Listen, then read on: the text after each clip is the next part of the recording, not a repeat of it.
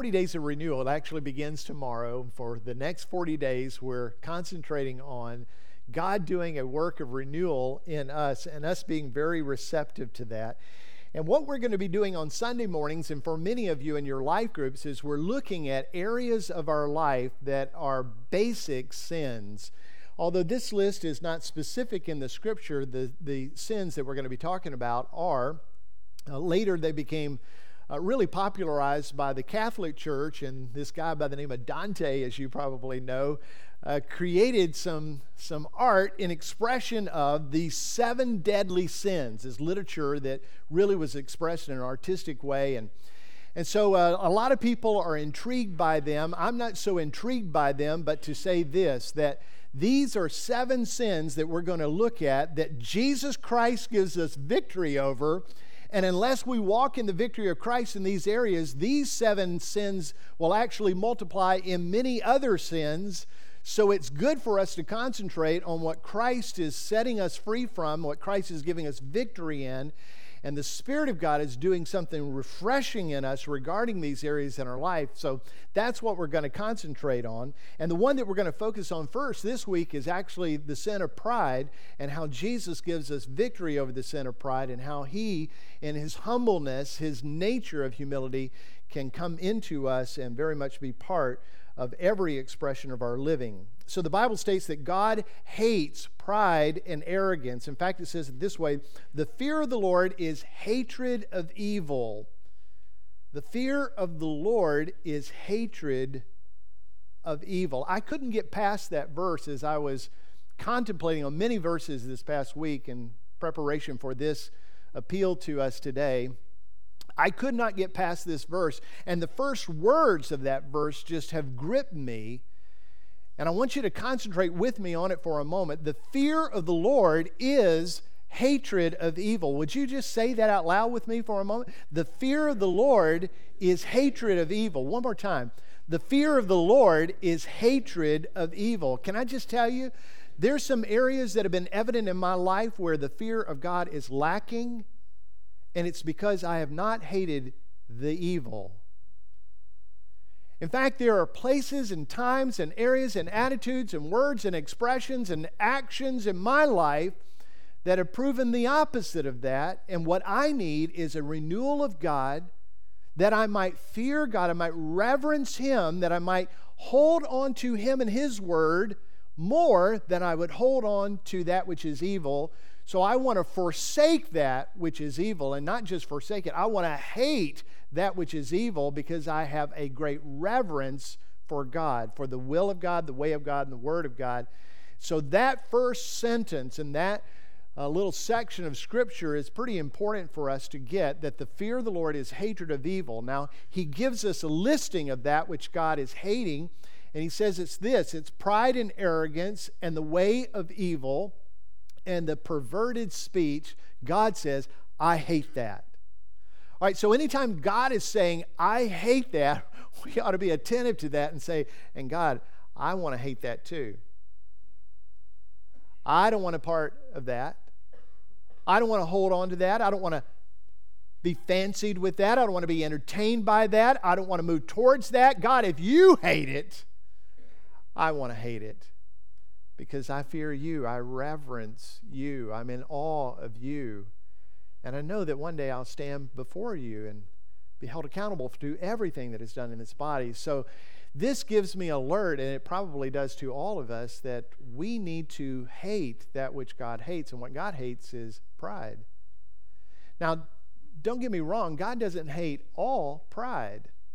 What God hates is pride and arrogance. Yesterday, our oldest son drove up from Birmingham. It was a busy week for him. He had been moving over the last several days, and yesterday was his really scheduled to be his concentrated day to move. But I asked him if he would come to Gadsden to participate in the funeral for Flub Hartsick, which he did. And he didn't give me any excuse. He didn't say, Oh, Dad, you know, that's not easy for me or this is not a good time. He just said, Yes, I, I want to be there for the family. I want to be there for the church family. And he drove up and he sang. And as he was singing, his dad, me, my heart was full. And it was full of pride And that was pride unto honor, not pride with arrogance.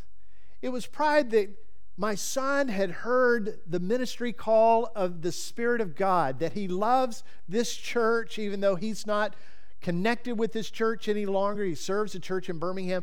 That he loves his Lord, he loves this church, and he wanted to minister in that moment. And that was a pride that God does not hate.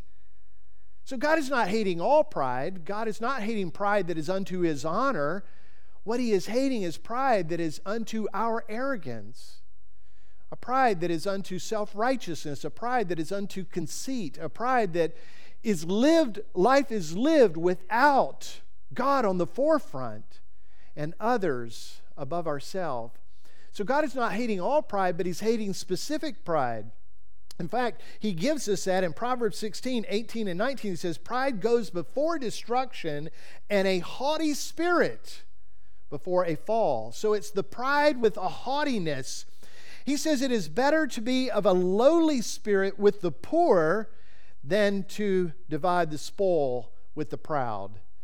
That there is a, a greater good that God will give to us when we humble ourselves and are with people who are humbled.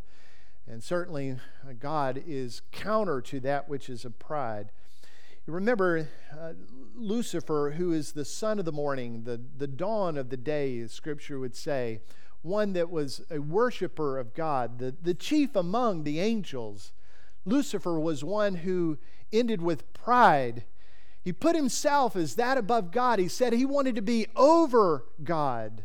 And he wanted others to see him in that position. And it's that that he was cast out of the presence of God. He was cast out of heaven. Pride does that. Pride pushes us and casts us away from God.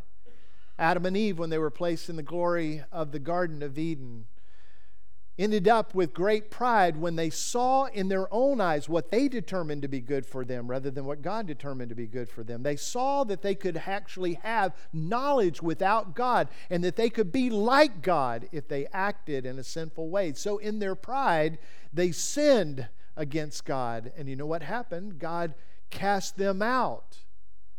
So pride has a repercussion, and the repercussion is we are cast from the glory of God. We are cast from the presence of God. Pride does that. It blinds people to seeing the need of God. And that's why Jesus, when he came and began his earthly ministry, his public ministry, one of the first things he said is this Blessed are those who are poor, the poor in spirit, for the kingdom of heaven is given to them. The kingdom of heaven belongs to them. In other words, it's not the prideful, it's not the arrogant, it's not the accomplished, but the humble. Those who recognize that they are spiritually bankrupt and don't have two pennies to rub together in order to gain access into the kingdom of God. Those who recognize in and of themselves they have nothing to offer God. In the conclusion of it all, we have two things to offer God our sin and our life. That's it. In humility, we come to a place where we say, God, please, we beg for mercy. And God says, In that, I receive you into my kingdom. He gives us mercy, He gives us grace, He gives us the wonder of His kingdom. But pride blinds people from seeing God's righteous judgment and God's gift of the Savior. It arrogantly causes people to believe that they are worthy of acceptance of God or even that they themselves are God. So let me just make about three points today as we're just working through this subject. Here's, here's the first pride obstructs people from the way of God's salvation. It's not just that pride forces us to be removed from God, which we all are, but pride obstructs people from the saving way of God. One time the disciples came to Jesus and they asked him a question. They said, Hey, among us, who is the greatest in the kingdom of heaven? They weren't asking about what is great in the kingdom of heaven. They were asking about themselves. Lord, among the 12 of us, who of us is the greatest in the kingdom of heaven? They were jockeying for a position. And remember the Lord's response. The Lord answered their question by saying, uh, you, have got it all together wrong. You've got to change the way you're thinking about this. You, you've got to completely reverse course. He says this Truly, I say to you, unless you turn, unless you think differently, unless you repent, unless you get out of this wrong way of thinking, unless you turn and become like a child, you will never enter the kingdom of heaven. It's not just that you're not going to be great in the kingdom of heaven, you won't even gain access to the kingdom of heaven. That's what pride does. Pride keeps us from the kingdom of heaven.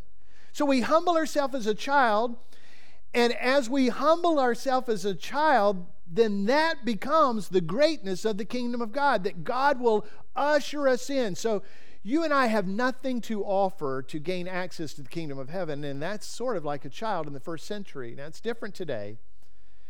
In the 21st century, we place children first. Uh, we say when it's time for uh, Christmas dinner, uh, all the kids come first, and mamas fix their plate, or we let the kids fix their plate. That's not the way it was in the first century. In the first century, children were looked down upon. They had no prestige, no privilege, no possession. They had nothing to offer. And Jesus is saying, unless you understand your access to the kingdom of God like a child, in other words, you have nothing spiritually to offer God in the kingdom. Unless you understand that, you'll not gain access. But if you understand that and you come to me as a child, not only will I give you access, I'll give you everything in the kingdom. Now, what the disciples were thinking when they were asking, Who is the greatest in the kingdom of heaven? was just completely off course. It would be like, in the presence of greatness, who are we? What greatness can we proclaim when we are in the presence of the great and glorious God? It would be like you and me taking an extension cord, plugging it into the house, going outside with a lamp from the house, putting it on the driveway on an August summer sunny afternoon, plugging it in, turning on the lamp, and thinking somehow, some way we've made a significant contribution to the light of the day. That's ridiculous. And so it is that we would ever think we have anything in and of ourselves that we can offer the grand glory and greatness of the kingdom of God. So Jesus says, Come. Come as a humble child, and I'll give you everything. Everything. I'll make you a joint heir with my son, God says. I'll give you the riches of heaven. I'll give you the universe. I'll give you my presence. I'll give you me. You'll inherit God. An amazing thing. But pride obstructs people from that way. Pride rejects the notion of humility. And if you reject the notion of humility, then you reject the notion of salvation. So, if you've been trying to accomplish and achieve in order to earn credit with God, then what Jesus is doing is he's saying, Let me relieve you of that burden. Let me take that off you because it's a burden. I carried that burden for a number of years when I thought salvation had to do with my goodness. And even in the walking and journey of my salvation, I thought, okay, I'm saved by the declaration of Christ, but I got to take it from here and I got to do everything I can do in order to please God every day. And I'm not saying that you are not to please God, but I'm saying you can't please God in and on your own, in and of your own strength. You come to the Spirit of God. You come to the counsel of the Word of God. You come humbly and submit yourself to God, and He will give you this nature and this righteous way of living that is absolutely pleasing when it is filled with faith. And that's what 40 days is all about. It's not an attempt to renew our life in our own strength. It's not an attempt in our arrogance to say, I'm going to do something that's going to be worthy of accomplishment before God. It's the opposite of that. It's saying, God, I have breath today because you gave me breath. So, with the breath that you gave, I'll praise you. God, I have eyesight today. I have cognitive ability. I have reasoning. I am going to read your word with that skill and ability that you've given to me, and I'm going to trust that you're going to speak to me. It's God, I have utterance today, so I am going to proclaim your goodness. I'm going to read your word, and I am going to speak to you in your presence. That's what 40 days is about. It's about taking that which God has entrusted to us and given to us as a gift and walking in that. And pride is also keeping people from God's wisdom. Not only will it keep you from salvation, but it will keep you from the wisdom of God. The general message of Proverbs is found in, in about three verses. It's the thesis section. It, it tells what the entirety of the book is about, I think, and it's one that pro- perhaps you read in your life group today. It's Proverbs 3, 5, 6, 7. And it really gives us a, a declaration from God about what the whole book is about. It says, Trust in the Lord with all your heart. Do not lean on your own understanding. In all your ways, acknowledge him, and he will make straight your paths. And now, verse 7 Be not wise in your own eyes, fear the Lord, and turn away from evil. That's what we were talking about earlier fearing God and rejecting, turning away from evil, hating what God hates, which is evil. But I think what this section is saying is humbly look away from yourself and look to God. Recognize that you don't have the wherewithal by which to make the right, wise decisions, but God does, and trust that He will give you that and walk in that. Walk in that grace and that gift that He gives to you. Now, the world's message is very different from that. The world's message is something like this uh, You'll figure it out. Just go with your gut. The world's message is follow your heart. And God says to us, Oh, your heart is wicked, it's deceived, it's, it's not to be trusted. God says, Oh, if you go in your own understanding, you're destined for the failure and the fall, and you'll be separated forever from God. So, in His grace and His mercy, we humbly come to Him and we say, Lord, we trust you, not ourselves. We trust your heart, not our heart. We trust your ways, not our ways. We humble ourselves and we come to you. And in that, God gives us wisdom. That's what all Proverbs is about. Coming to a, an understanding that we are broken to the point that we're foolish, but that God gives us great wisdom so that we can walk wisely before Him and before others. So, to gain wisdom, we must first reject the notion that we are wise and pride will keep us from that. Pride will keep you to thinking that you've got it together. And if you just try harder, you'll accomplish it. Humility says the opposite. Humility says that God is the one who has it, and He will give it to me if I submit myself to Him. So when pride comes, then comes disgrace, but with the humble is wisdom. That moves me to the third point. Humility moves people to seek Jesus and His Word, the Bible, for wisdom. So, a healthy, holy fear of God prompts us to not be self reliant, but to be dependent upon God and His Word to live our lives. Proverbs contains, as you know, the wisdom, uh, much of the wisdom of Solomon. He wrote thousands of proverbial statements, and some of them are given to us in the book of Proverbs. And the majority of those that are written in the book of Proverbs are from Solomon, but there are some other people that have participated in the collection as well. Agur is one of them, King Lemuel is another. And in chapter 30, we get the words from Agur, who also has a wise understanding that comes from God. So I want to refer you to that over in chapter 30 of Proverbs. Will you just flip over to that section in your Bible? Because here's the words that I, I really want you to cling to as we're beginning this process of 40 days says the words of Agur, the son of Jacob, the oracle. He, here's the declaration he's saying. The man declares, I am weary, O God. I am weary, O God, and worn out. Now, look, this is a summation from a guy who has tried his best to accomplish what God requires. And he says in the end, he repeats it, so it's, it's with real em- emphatic uh, order that he says, I'm weary. I'm tired. God, did you hear me? I'm weary and I am tired. Uh, we will all come to that. If you're trying to gain access to God, the conclusion will be I'm weary and tired and I'm short. If you're trying to gain glory without God, the conclusion of your life is going to be I'm weary, I'm tired, and I'm falling short.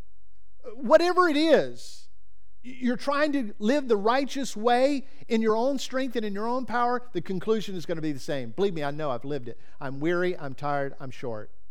And that's where Agur has come to. He's recognizing, I'm weary, oh God, I'm weary, and I am worn out. Verse 2 Surely I am too stupid to be a man. That's, that's a lot of humility right there, isn't it? I'm too stupid to be a man, and I have not the understanding of a man. I have not learned wisdom, nor have I knowledge of the Holy One. Now, here's the transition. That's humility, my friends. That's a man who recognizes that he is nothing but a child. In fact, he goes even further to say, I'm not even a man when it comes to the wise ways. So he's utterly humbled. Now, watch what happens. God doesn't leave us in that place. God is going to give him wisdom and it's going to come from heaven. All right, listen, this is the, this is the wonder of God's good news. You say, I am far from righteous. I get that. But God is going to give you righteousness from heaven. You say, My life is not unto his glory. I get that, but God is going to give you glory. You say, I am distant from the presence of God. I understand. God will give you his presence. You say, I'm not wise, and that's what Agur was saying. I'm not wise. God will give you wisdom. But you have to at first admit, I don't have righteousness. I don't have glory. I don't have obedience. I don't have wisdom. God, I humbly come to you. He will give it. That's, that's the rhythm of God's mercy and grace. He will give it if we humble ourselves before Him. And He does so. In verse 4, it begins Who has ascended to heaven and come down? Who has gathered the wind in his fist? Who has wrapped up the waters in a garment? Who has established all the ends of the earth? What is his name? And what is his son's name? Surely you know. Every word of God proves true. He is a shield to those who take refuge in him. Do not add to his words, lest he rebuke you and you be found a liar. Now, here's, here's some important points, I think, of this section of Scripture. The first one is this without divine revelation, there is no true wisdom. Doesn't matter how smart you are, doesn't matter how much book sense you have, without divine revelation from God, there is no wisdom. Because wisdom comes from God. Creation was spoken by God. Everything in creation is from God. In an orderly way, God has made wise in creation, made wisdom seen and evident. There's not a person with excuse to not know that there is a God because the wise order of creation declares it. So we recognize that wisdom is from God, wisdom is from heaven. Now, human searching alone cannot provide wisdom, it is from heaven. You can search for it, you can ask for it, you can seek it, you can read it, you can listen to the instruction of people. In the end, wisdom comes from heaven and heaven alone. So, in recognizing that, Agur says, I'm looking. Who is the one who can do this? Who is the one who can create? Who is the one who can gather the wind? Who is the one who can gather the waters? Who is that? What is his name? And that reminds you of Moses? What is your name? And who will I say has sent me? All of mankind wants to know the name of God. Who is he? What is your name? And then here's the trigger that I was just captivated by. And what is your son's name? Agur understood that God would manifest wisdom in his son, and he would bring wisdom to earth through his son. What a glorious prophetic declaration he gives to us in Proverbs. And then, third, wisdom belongs to God. He makes it known through his son, Jesus, and his word. So we have wisdom. The wisdom of God is evident in Christ. It is, he is the wisdom of God, and we have it in his word. So, with that being the important points, what is our response? Well, I think first we come along Agur and say, Lord, uh, I humble myself. And you can't get more humble than the way he is attributing life to himself. It's the opposite of pride. He says, Lord, I'm weary, I'm worn out, I'm stupid, I have no understanding. I mean, how much more humble can you get? This guy is saying, Lord, I don't have what, it require, what is required of me. So he's humbly recognizing who he is, and then he asks God in his grace for what he will give. And what he's seeking for is wisdom. So here's a response from us Lord, I'm humble before you. I'm asking for this. I'm asking for wisdom. Will you give me wisdom? And Lord, I'll do my part by studying and understanding what I'm studying, the Word, the counsel of Jesus, I'm going to look at the words of Christ that have been given to us in the Bible, and I'm going to look at the message of the Bible, and I'm going to read it believing that that's where wisdom comes from. And I'm going to submit myself to it. So, for the next 40 days, we're going to focus deeply on God's Word. We're going to do it repetitively, at least three times a day be prompted to be in God's Word because we believe that God's Word is the wise counsel from Him to us. And we want to make it the preeminent counsel in our life. So Agur says in the end, God will give wisdom through His Son and through the words of His Son, and I will not add to His Word. So we believe this is the preeminent Word and counsel of God for our living. And not going to add to it. It's not like, okay, I've got the Bible and I have Dr. Phil. or I have the Bible and I have my favorite blogger. Or I have the Bible and I have Pastor Randy. No, no, no. It's I have the Bible, period. That's the reason why any words that I tell you from this platform, I try not to speak in my own opinion. I try to speak from the counsel of the Word of God. I'm not going to give you some psychobabble up here. I'm going to point us all to the Word of God, believing that is the preeminent source of wisdom for our living. And when we humble ourselves, recognize that we need that, God will give it to us and He will open our understanding to it. So, of course, pride is something that God hates because it discounts everything that I just said. It rejects most of what I've just said. Pride is the arrogance of our life to be lived without God. You say, Randy, I really don't have a problem with pride. You know, pride is evident in my life when I choose not to be in the counsel of God's Word. It's prideful that I wouldn't read God's Word every day for my own life and heart. Pride in me is obvious, like a neon flashing sign, when I go throughout the day without humbling myself before the Lord in prayer.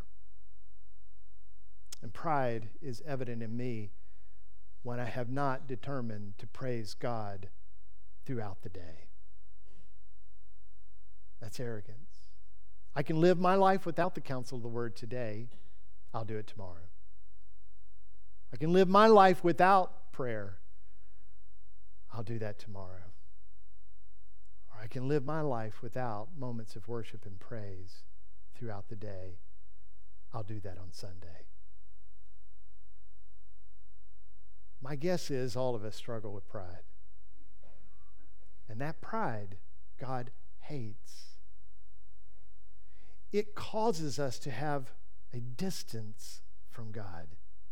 It causes us to have an obstruction in the pathway of God. It causes us not to have the wisdom of God. And without that, we walk in ways that are foolish and destructive. Pride's probably a great place for us to start, isn't it? To look at it in the beginning of the 40 days. Because pride is, has little fear and reverence of God. Pride beckons us to follow our heart. Pride diminishes the voice of the wisdom himself, Jesus. Pride mutes the wisdom of others who will speak into our life. And pride says, oh, just lean on your own understanding. And all of that is the opposite of God.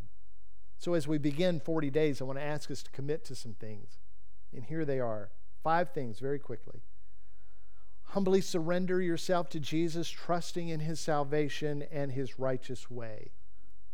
There's no question we have all struggled with pride and sin. We've chosen the way of folly over the way of wisdom. But there is one who did not do that. There was one who is perfect in righteousness, one who has never sinned, one who never struggled with pride, one who had the glory of heaven and left the, the glory of heaven and took on the flesh of mankind and lived in a humble way, without arrogance, without pride. He didn't say anything that he had not already heard the Father say. He didn't go anywhere that the Spirit of God did not instruct him to go. He didn't do anything that he was not instructed to do. He was absolutely humble. He was without sin, and his name is Jesus.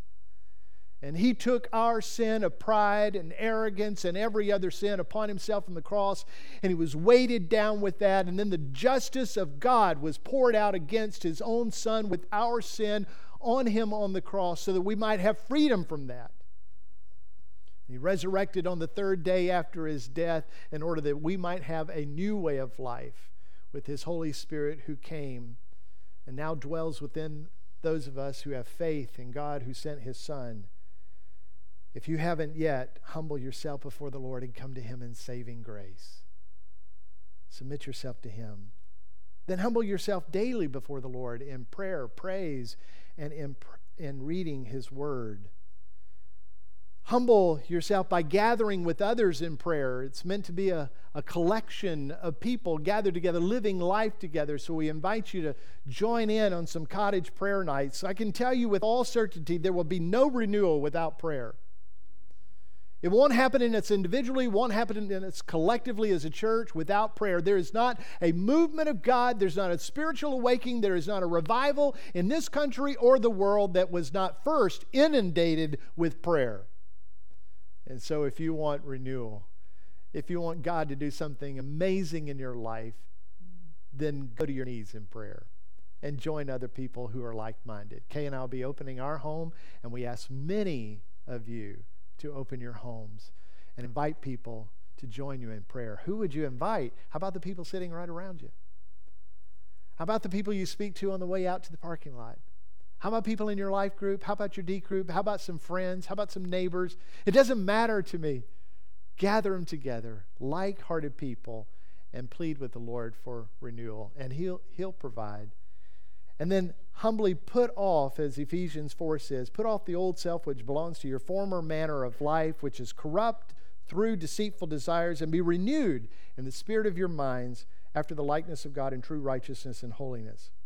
So I think what that means first is ask the Lord to reveal pride and sin in your life. And when He reveals it, it'll be recalled to you. Make quick confession of that. Agree with Him. That's what confession is it's agreeing with God that that's sin. And then do what Jesus commanded the disciples turn.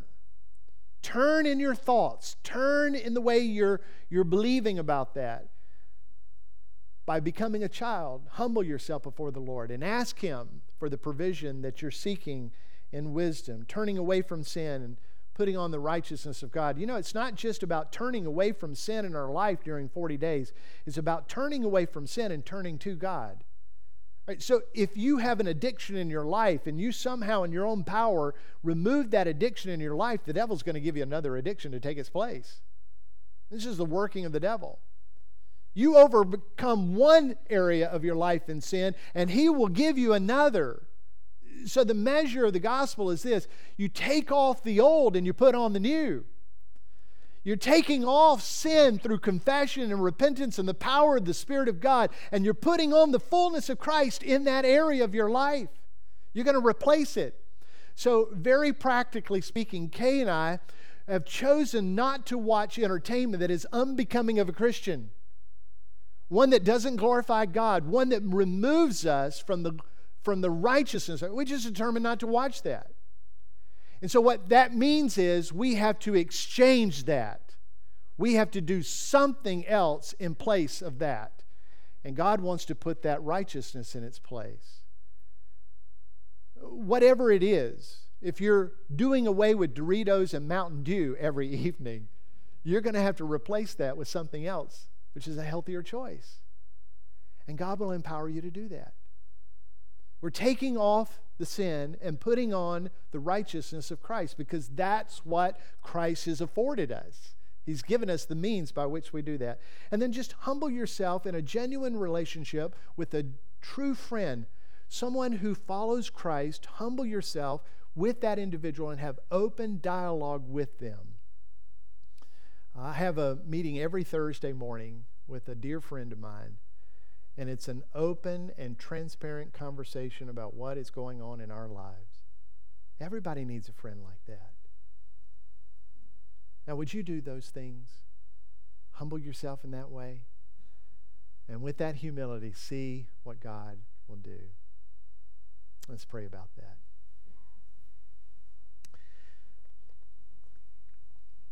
I believe, Lord, that you're calling Meadowbrook and this community and this pastor to a expression of life that is far different from the world. And you have given us the means through Jesus to receive that. I pray that you will find us surrendered to you, humbled before you, and eager to receive the gifts that you'll give to us. I pray, Lord, that all pride and arrogance would be rejected by us and hated by us, and humility would be at the core, the essence of our being. We would humble ourselves before you, for Lord, you exalt the humble. So Lord, I testify before you in this congregation that I am lacking, but I know that you're not. So I humble myself before you and ask for the good gifts that you'll give. I ask you for wisdom. I ask you for righteousness. I ask you for glory. I ask you for grace and goodness, trusting and believing that you'll give that. And I humble myself before you, and many in this congregation are praying similarly, even now, to be before you in your word, in prayer, and in praise, and others. So, Lord, we're trusting that you'll do a work of renewal in every area of our life. We pray this in the name of Jesus. Amen.